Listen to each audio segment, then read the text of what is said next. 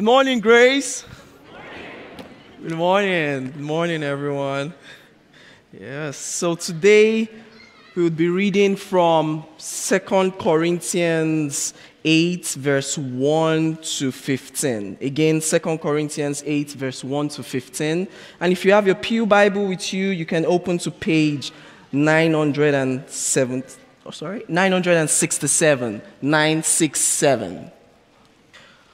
We want you to know, brothers, about the grace of God that has been given among the churches of Macedonia.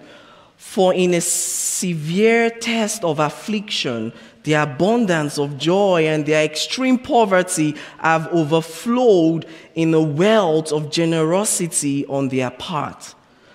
For they gave according to their means, as I can testify, and beyond their means of their own accord, begging us earnestly for the favor of taking part in the relief of the saints. And this not as we expected, but they gave themselves first to the Lord, and then by the will of God to us. Accordingly, we urge Titus that as he had started, so he should complete among you this act of grace. But as you excel in everything, in faith, in speech, in knowledge, in all earnestness, and in our love for you, see that you excel in this act of grace also. I say this not as a command, but to prove by the earnestness of others that your love also is genuine. For you know the grace of our Lord Jesus Christ, that though he was rich, yet for your sake he became poor, so that you by his poverty might become rich. And in this matter I give my judgment. This benefits you who a year ago started not only to do this work, but also to desire to do it. So now, finish doing it as well, so that your readiness in desiring it may be matched by your completing it out of what you have. For if the readiness is there, it is acceptable according to what a person has, not according to what it does not have.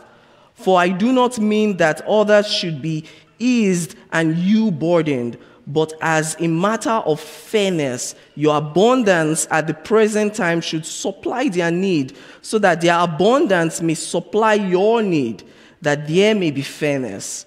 As it is written, whoever gathered much had nothing left over, and whoever gathered little had no lack. Amen. Morning, church. Before we get started, let me just say these flowers here were placed by Josh Seawalk in honor of his wife Patsy Seawalk for their one year wedding anniversary. So, congratulations, Josh and Patsy. That's exciting. I want to thank every one of you who participated this past week in our week of prayer.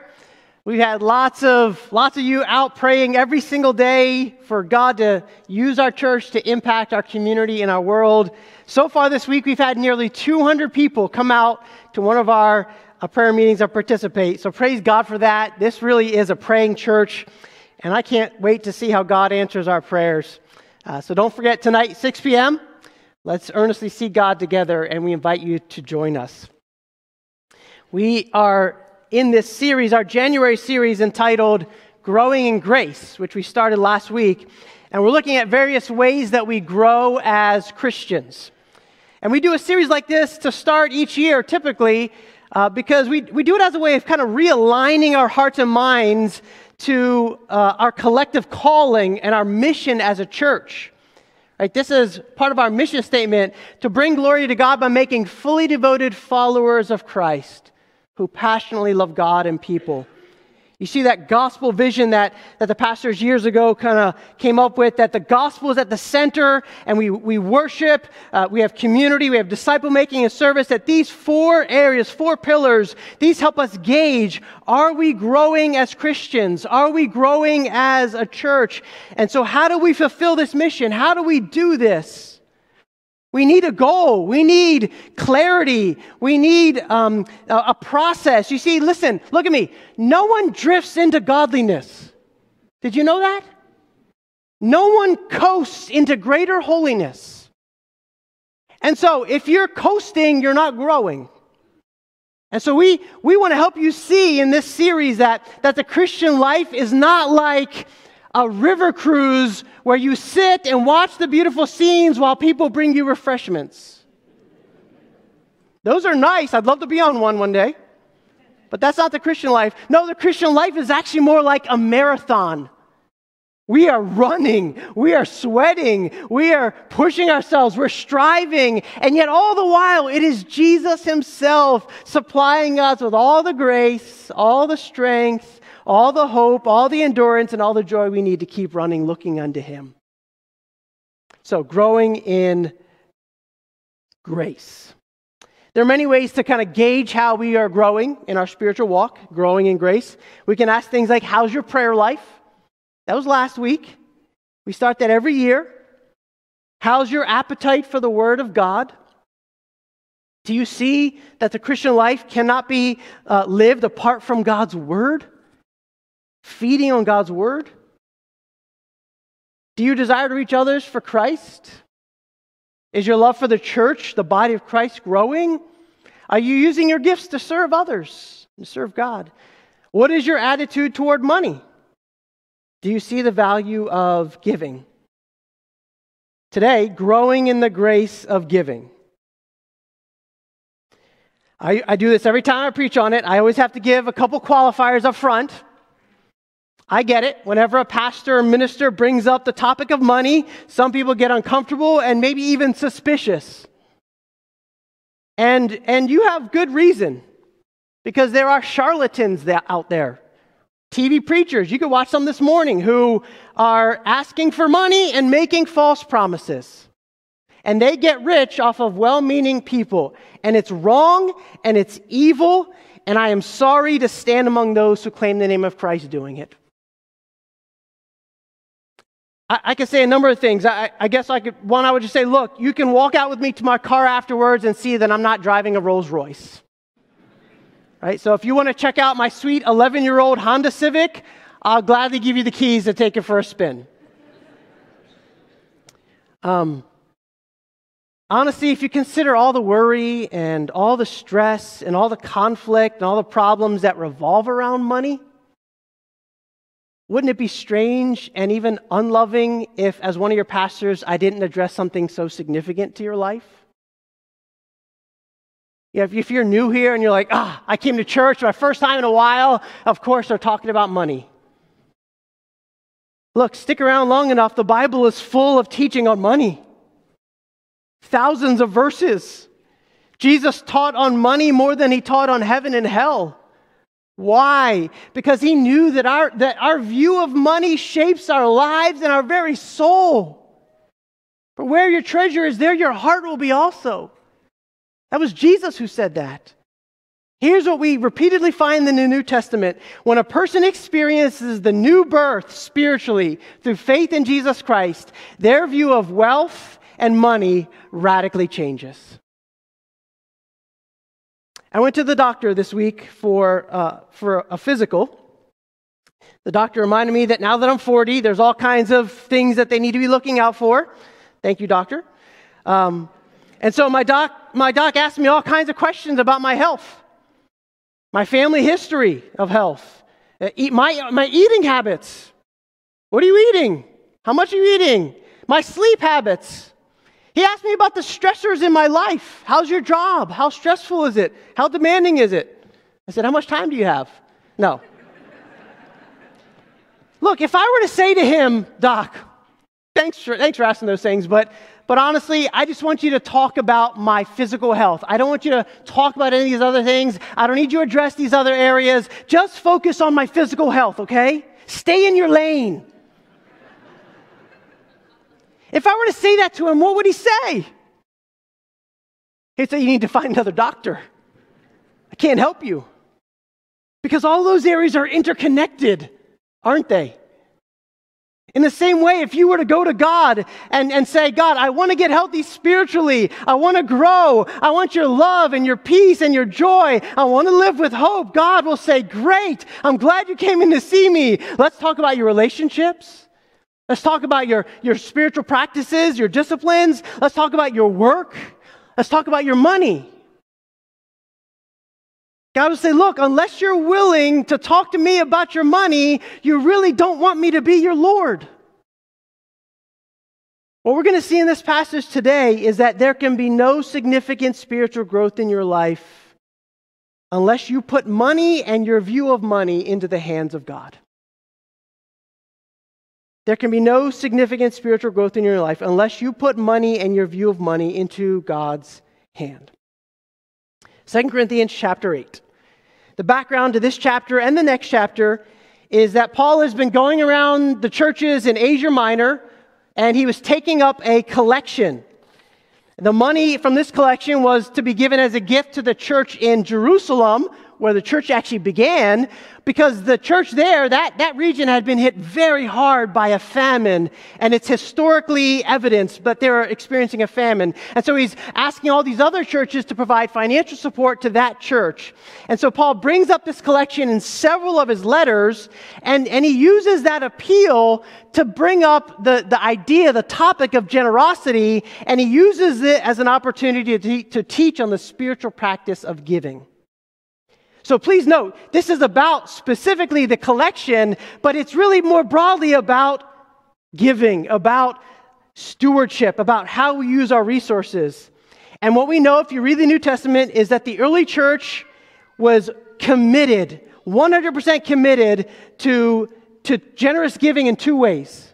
One, the early Christians were committed to generous giving to support the work of local churches and missionaries and two, to help the poor. You can read any of the New Testament letters, they're, they're committed to doing those two things. And so here in 2 Corinthians 8, Paul is encouraging the Christians in Corinth to give generously, and he begins this appeal by using the Christians in Macedonia, which was another area, as an example. So, lesson number one generous giving is rooted in and motivated by the grace of God. Generous giving is rooted in and motivated by the grace of God. Look at verse 1. We want you to know, brothers, about the grace of God that has been given among the churches of Macedonia. Paul introduces the topic of giving by describing it as the grace of God. Do you see that? In fact, he uses the term grace in, the, in these two chapters, chapters 8 and 9, he uses the term grace uh, 10 times, over and over, describing the practice of giving as grace. And I think this is an important paradigm shift for some of us today. Do you see giving as a chore, as simply a duty of the Christian life? Do you see giving as something you have to do, like when we tell our kids, eat your vegetables? And they begrudgingly do it and they scarf them down to move on?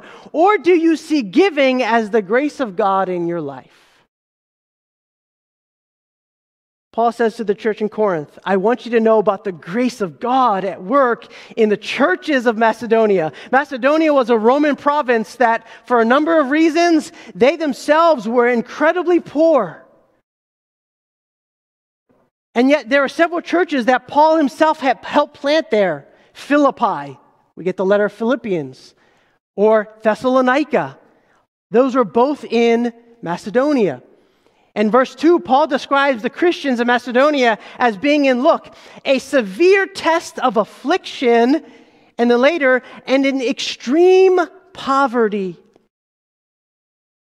Affliction is the idea that they're being pressed in on. In other words, they were being crushed by life. The surrounding culture was squeezing the Christians in Macedonia harder and harder because of their devotion to Jesus Christ. They were also experiencing extreme poverty. Who knows? Maybe wages were not keeping up with inflation. Maybe gas price, prices were sky high. I don't know what's happening in Macedonia. But many Christians were struggling to make it.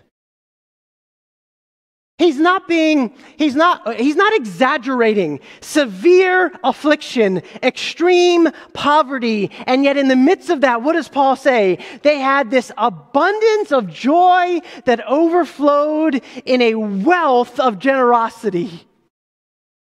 How in the world is that possible? And the answer is grace the grace of God. This is the paradox of the Christian life. Jesus says, You must die to self in order to truly live to God. Uh, the, the, New Testament teaches that if you humble yourself before the Lord, God Himself will exalt you. It's the upside down nature. In God's economy, it actually makes complete sense that the precious treasure of grace in our lives would be forged in the furnace of affliction and hardship.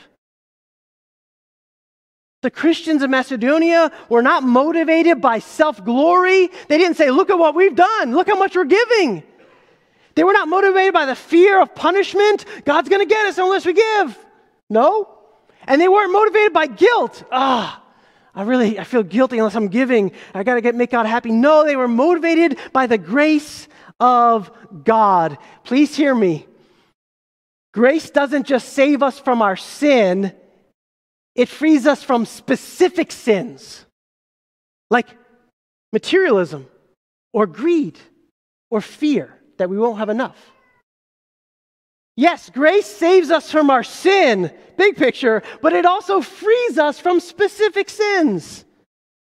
And the Christians in Macedonia heard of the financial need in the Jerusalem church, that they're dealing with the famine there. And in spite of their own hardships, look at what they did. Verse 3 For they gave according to their means, as I can testify, and beyond their means of their own accord. Paul says they gave beyond their means of their own accord. What does that mean? First, it means no one was forcing them to give of their own accord, freely. They gave willingly. In fact, Paul, very likely, he didn't even ask them to give. He knew their situation. He knew their affliction and their poverty. He would never have asked them to give. He's asking the church at Corinth to give because they're doing better. They're pretty affluent in the, in the city of Corinth. In verse 4, though, he says, they were the ones in Macedonia, they were the ones, quote, begging earnestly for the favor or the grace of taking part in the relief of the saints. They considered it a privilege to give. They said to Paul, Paul, don't deny us the honor of giving even out of our need. This is incredible. Generous giving, we we learn from God's word, generous giving transcends trials. They weren't just dealing with material hardships, they were, spirit, they were being spiritually persecuted, and yet they were convinced that because of the grace of God in their lives, God would supply all of their needs. They trusted God. In fact, Paul had to remind the Christians in Corinth that this was true. He says in the next chapter, listen, you give, you give generally, because this is true. God is able to make all grace abound to you, so that having all sufficiency in all things at all times, you may abound in every good work. Do you see what he's telling the church in Corinth? Do you, you can trust God, just like the Macedonian Christians, that, that God will provide everything you need at the right time, in the right way, in the right place, in every situation, so that you may abound in every good work. And he's saying, Do you believe that? You see, although the Macedonians didn't possess much materially, they were actually very wealthy. They marveled at the richness of the gift of Jesus, that Jesus would reconcile undeserved sinners like us to God. They had found in Jesus a, a supernatural strength for the present and a, and a bright hope for the future, and that transformed them to be a conduit of grace, and they, and they poured that grace into others. And they considered it a privilege to give. Does that describe your heart posture toward giving? When you hear the financial needs of the church week in and week out, whether it's how much we, we are behind budget or whatever, or you may hear of a particular ministry, a missionary has a need, does your heart long to help? Or do you think, oh, someone else will take care of that? Or, or maybe worse, like the church doesn't really need it. The Macedonian Christians didn't just give according to their means, but beyond their means. In other words, it was sacrificial giving. They didn't give out of abundance, they gave out of their lack. I remember a time when I was in Africa on a mission trip to Burkina Faso in West Africa, one of the smallest and poorest countries in the world. And we went into this very remote village, and the, the ministry leaders who were there prepped us, a few pastors, and, and told us what to expect as we entered into this village. And, and really, they couldn't tell us anything to prepare us for what, what I saw. I saw poverty like I never experienced before. And you know, houses were mud huts and thatch roofs. And I'm, I entered into this home of of, of a family, and it was maybe 10 by 10. Dirt floor in the corner was where they had a fire going inside their home. That's, that's where the kitchen was, next to the bed, next to the floor where they would sit. I mean, that was everything. Everything they owned was in there. And we enter in, and, and they were honored to have us. And, and this family lived on less than a dollar a day. And we enter in, and we sit on the floor, and between the six, six or seven of us, there are three bottles bottles of Coke, soda. And I knew that's all they were offering. No food, no snacks, just these bottles of soda, which I had come to find out cost more than they made in a week. And at first, I was committed. I was not going to drink it. There was no way I would do that to them. But this family insisted and they convinced us it was their honor. And they were overjoyed to have us visit with them in their home, to talk about Jesus together, and they wanted to sacrificially give to us. Isn't that incredible? That's the grace of giving. It's not, I can't, I can't attribute it to anything else. How is that possible? Lesson number two. This is how. Because generous giving flows from understanding the lordship of Christ. Verse 5 tells us how it was possible for the Macedonian churches to give sacrificially. It says, and this, in of their giving, not as we expected, but they gave themselves first to the Lord and then by the will of God to us. The reason anyone can give so eagerly and so sacrificially is because they have given themselves first to the Lord. The Macedonian Christians saw giving as an expression of their belief, their fundamental belief that Jesus owns it all, that Jesus is Lord. Do you recognize that one, you belong to the Lord, and that two, all that belongs to you actually belongs to the Lord? There are many verses that point to this. Psalm 24, verse 1 the earth is the Lord's and everything in it, the world and all who live in it. Anyone excluded from that? Everything everywhere, everyone everywhere, you belong to the Lord. Another psalmist says, the, the Lord owns the cattle on a thousand hills. Or as Paul would say in 1 Corinthians 6, you were bought with a price. Therefore, honor God with your body. You see, the only way you can give to further the gospel through a local church, or give to a missionary, or give to help the poor, whether here around the world, the only way you can do that is with an abundance of, the only way you can do that with an abundance of joy is when you understand that the Lord really does own it all anyway. Have you committed to the Lord all that you are and all that you have?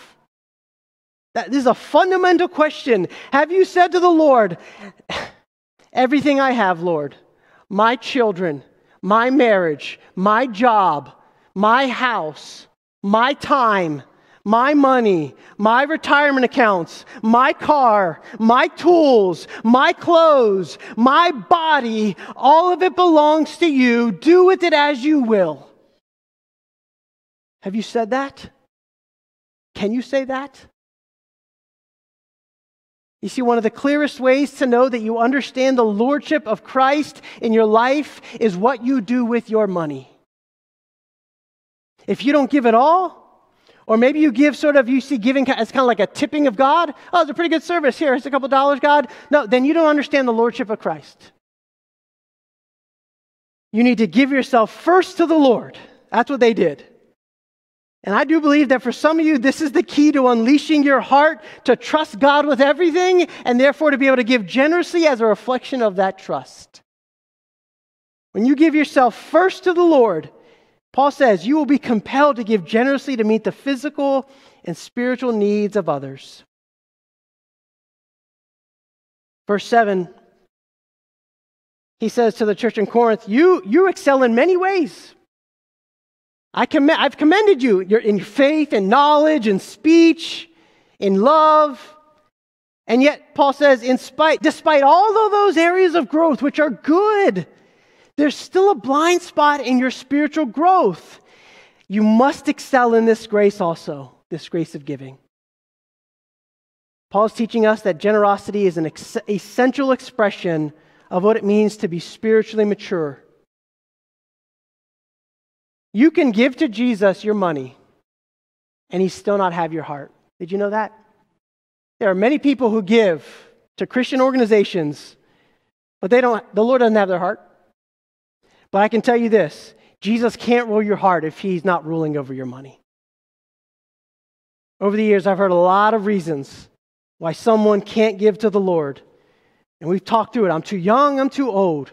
Too many bills, I don't have a full time job yet. When I was a student, lots of my friends, I'm a student. I must be exempt. Uh, my kids are in school still. I'm on a fixed income. You name whatever your unique situation is. And as your pastor, hear me now. I say this in love and I say it based on God's word and my own personal experience. The joy of learning this, this principle. Excel in the grace of giving and excel in it now. And by the way, this isn't in my notes. If you have children, can I implore you, encourage your children to learn it now.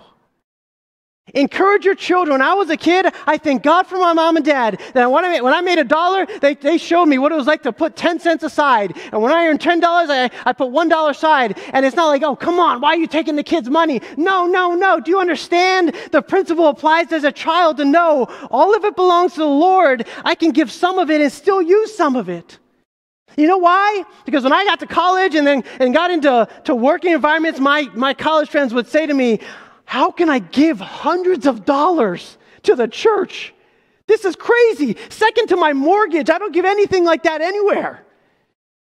Because they didn't learn to give a dollar and ten dollars, it became very difficult to give hundreds of dollars or thousands of dollars. Encourage your kids to see the joy of it, that God provides good things that we can entrust Him with all of it. Lesson number three generous giving is proof of the genu- genuineness of your love. This is what Paul teaches us. Look at verse 8. I say this not as a command, but to prove that by the earnestness of others that your love also is genuine. He's telling us generosity is a proof that grace has changed your heart, that, that your love is genuine. That's why Paul won't command them. Notice he says, I won't command you to give. It's not a command. I'm not even going to command you to give a certain amount. He wants them to show that their love is genuine, that it's real. You see, love is at the heart of giving. That's why I said earlier, we don't just give out of duty or, or chore, we give out of love. Giving out of obligation does it just takes away the beauty of giving, doesn't it? If I if, if at my next anniversary my wife comes home and I have a beautiful display of flowers and maybe a box of, of chocolates, although she doesn't care for chocolates, but but a nice candle. Now I'm, I'm thinking it out loud as I go actually. So I get a nice candle and thing of flowers and she comes home and she's like, Wow, honey, thank you. You you didn't have to do that. If I were to say, You're actually right, I didn't have to. I felt obligated to, though.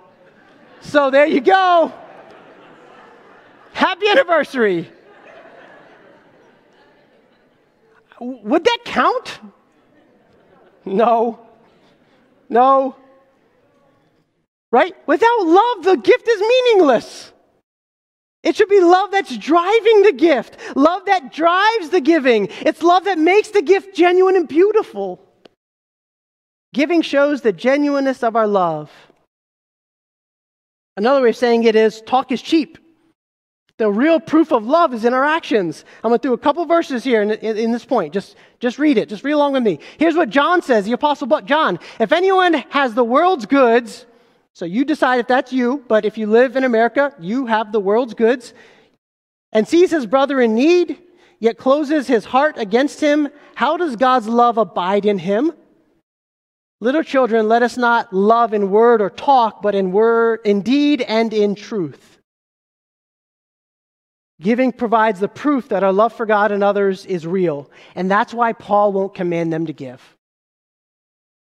He wants love to be the heart, the heart from the heart to motivate their giving. And that's why you, you can say all you want, I love Jesus. He's amazing. I love the local church. I love my church. It's amazing. But if you never give to spread the gospel, if you don't invest in gospel advance, do you really love Jesus? Do you really love his bride? Giving shows us what we really love. And the, the, the, Christians in Corinth is interesting what he says here, if you track with him. He says in, verse 9, eh, 9, 10, that they had this desire to give. And he's known that for a while. Over a year ago, they committed to giving, but they never put that desire, that commitment into action. It's been over a year and they haven't given anything, but they said, We want to give, we want to help. And so, verses 10 to 13, Paul addresses that. He says, Look, you have good intentions. That's fine, but it's not enough. He says, Even good intentions, if unfulfilled, can leave others in great hardship. We can become so preoccupied with life that we forget to follow through with our commitment to give. That's why Paul said in his first letter, at the end of his first letter, he instructed them on the first day of every week, each of you is to put something aside and store it up as he may proper, prosper, or another way of saying that, in keeping with your income, so that there will be no collecting when I come. What's he teaching there? He's teaching that our giving should be systematic, not sporadic. Our giving should be systematic or regular, so that our action will demonstrate our genuine desire. Do you do this? Do you give systematically in keeping with your income? In other words, that, that literally means percentage giving. People ask me all the time, they ask our pastors, does your church te- te- teach tithing? And our answer is no, we don't. Tithing is a, is a law. It's under the Old Covenant, a Mosaic law, where they, the God's people, the Israelites, were required to tithe. And by the way, there were like three tithes and then one every couple of years, so it wasn't just 10%, it was a lot more than that, but let's just say tithing is 10%. Are we required to give 10%? And the answer is no, we're not under the law, we're under grace. No, you don't have to give 10%. There's the answer. So then how much should we give? I don't know. I'll say this if God required a tenth from his people when they were under the law, it's just hard to imagine that after the cross, we would give less. Again, you, you decide. I'm going to read a verse in a minute that helps you see. You decide. But look, look, when I say being under grace, we're, we're in grace. Being under grace doesn't free us to do less. It never does. It frees us to do more. Jesus said, You have heard it said, do not commit adultery. All right, there's the line. And Jesus says, Yeah, well, I say don't even look at a woman lustfully in your heart. Don't commit murder. There's the line. Jesus takes it further. Yeah, but don't even hate your brother in your heart. What? Look at the example of the Macedonians. They understood grace. Did it encourage them to give less? No, they gave according to and beyond their means. Look at Jesus. When Jesus made you his treasure, how much did he give? Not a tenth, not a portion. He gave sacrificially, he gave it all. He gave in a way to show his love. If you want to give in a way that shows that the gospel has really changed your heart, you have to give in a way that shows that it's sacrificial. And I don't know where that line is. I don't know what that number is. In fact, I don't know what anyone here gives at all. I'm thankful for that. But I know that if you give sacrificially, it will change your lifestyle. For some of us, 10% is nearly impossible. You want to give generously, but you can't because of various obligations or struggles. I've been there. I'm just encouraging you move in that direction. Move in a direction. Work on a budget. Take steps to reining in spending. We can help. We, we do a class, Financial Peace University. We have men who are like ready right now. You say, I want financial counseling. We can help. For many of us, 10% would be a sacrifice, but increasingly in America, there are some, some of us for whom 10% won't even make a dent. It won't feel like a sacrifice. And so here's where I land. The very next chapter, 2 Corinthians 9 7. Each one must give as he has decided in his own heart, not reluctantly and not under compulsion, for God loves a cheerful giver. Would you give willingly? Would you give sacrificially? Would you give joyfully? That's the answer. That's the answer when you can say yes to that. That generous giving flows from a heart of love. And finally, generous giving is empowered by the gospel. How do we get here? How do we get to this point that Paul describes, that Paul is giving us here? How do we break the power, the allure of money in our lives? What will compel you to give generously? Because I know this, it probably isn't a single sermon that will do that.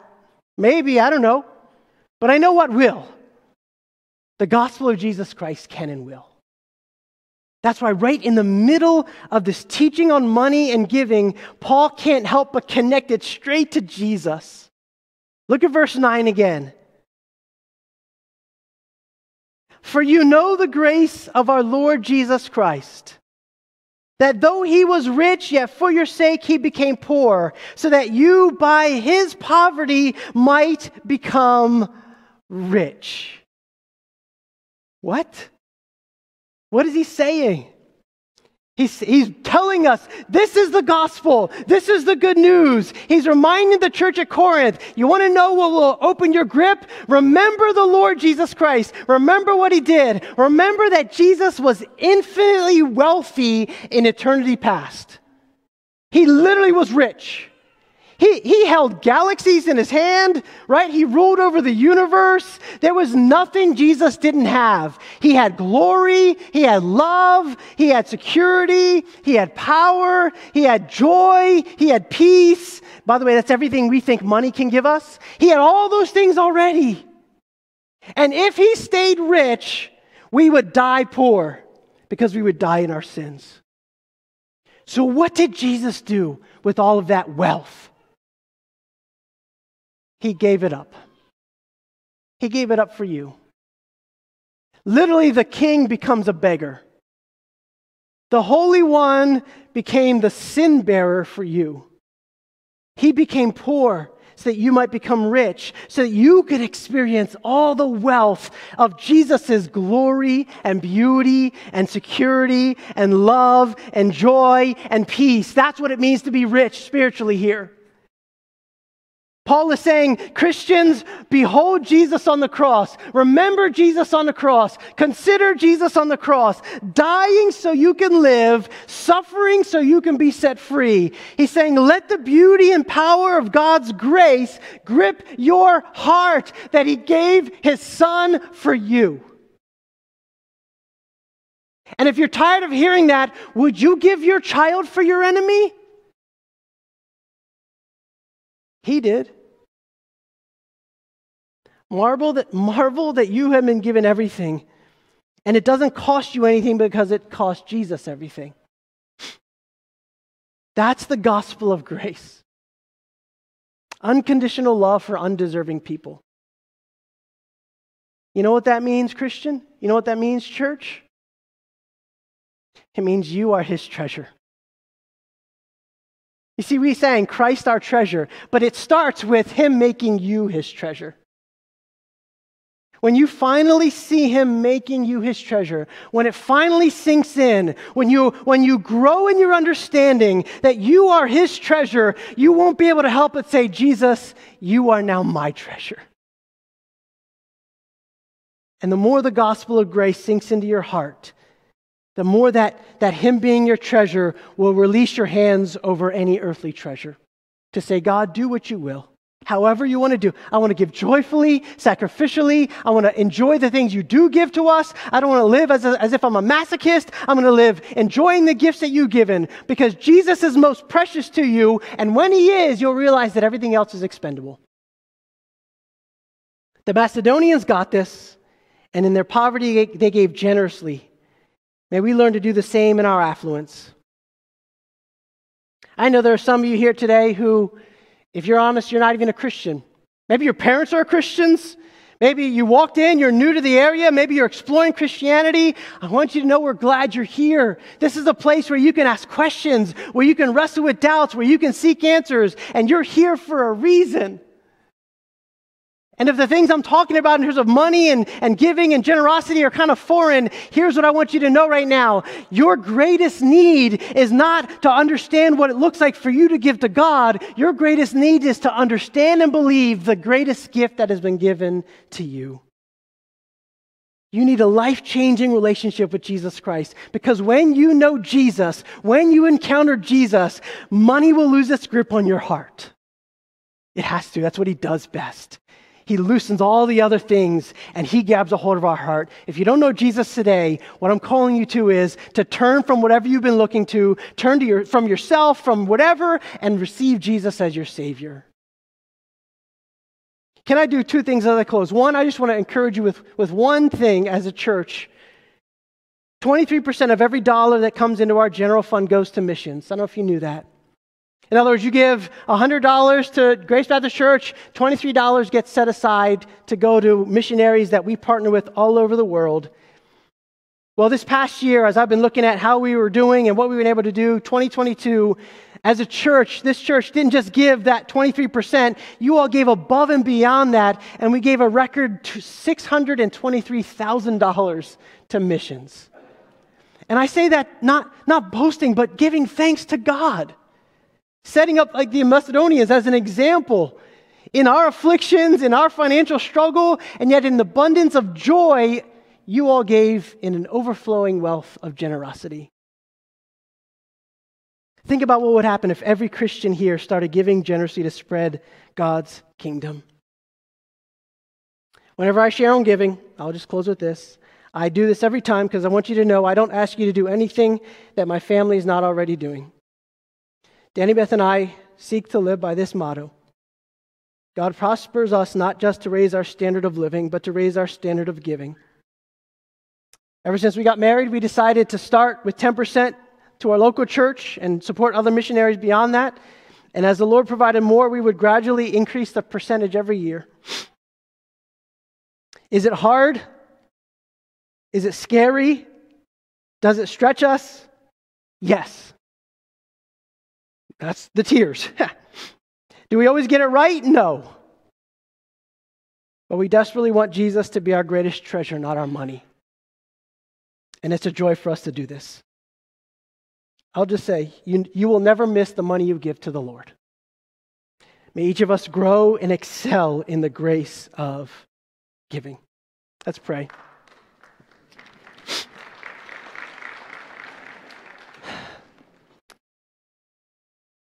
Father, we recognize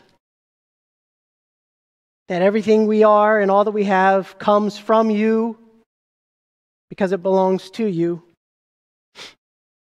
We are honored to be stewards, managers of things here on earth. May we be found faithful. That's my prayer for our church. May we be found faithful. And in that faithfulness, may we excel using the biblical language, using Paul's language, may we excel in the grace of giving. Even as we, I pray that we excel in the grace of, of praying and reading God's word and living in community and next week making disciples and all the things that, that, that, that, that look like growing in our spiritual maturity. God, may we grow in this grace. and may we see it as your grace at work in us. We need you to do it in us. We desperately need you to do it because we desperately want Jesus to be our greatest treasure, not any earthly treasure. Prepare our hearts now as we enter this time of, of communion, this grace. Again, we pray in Jesus' name. Amen.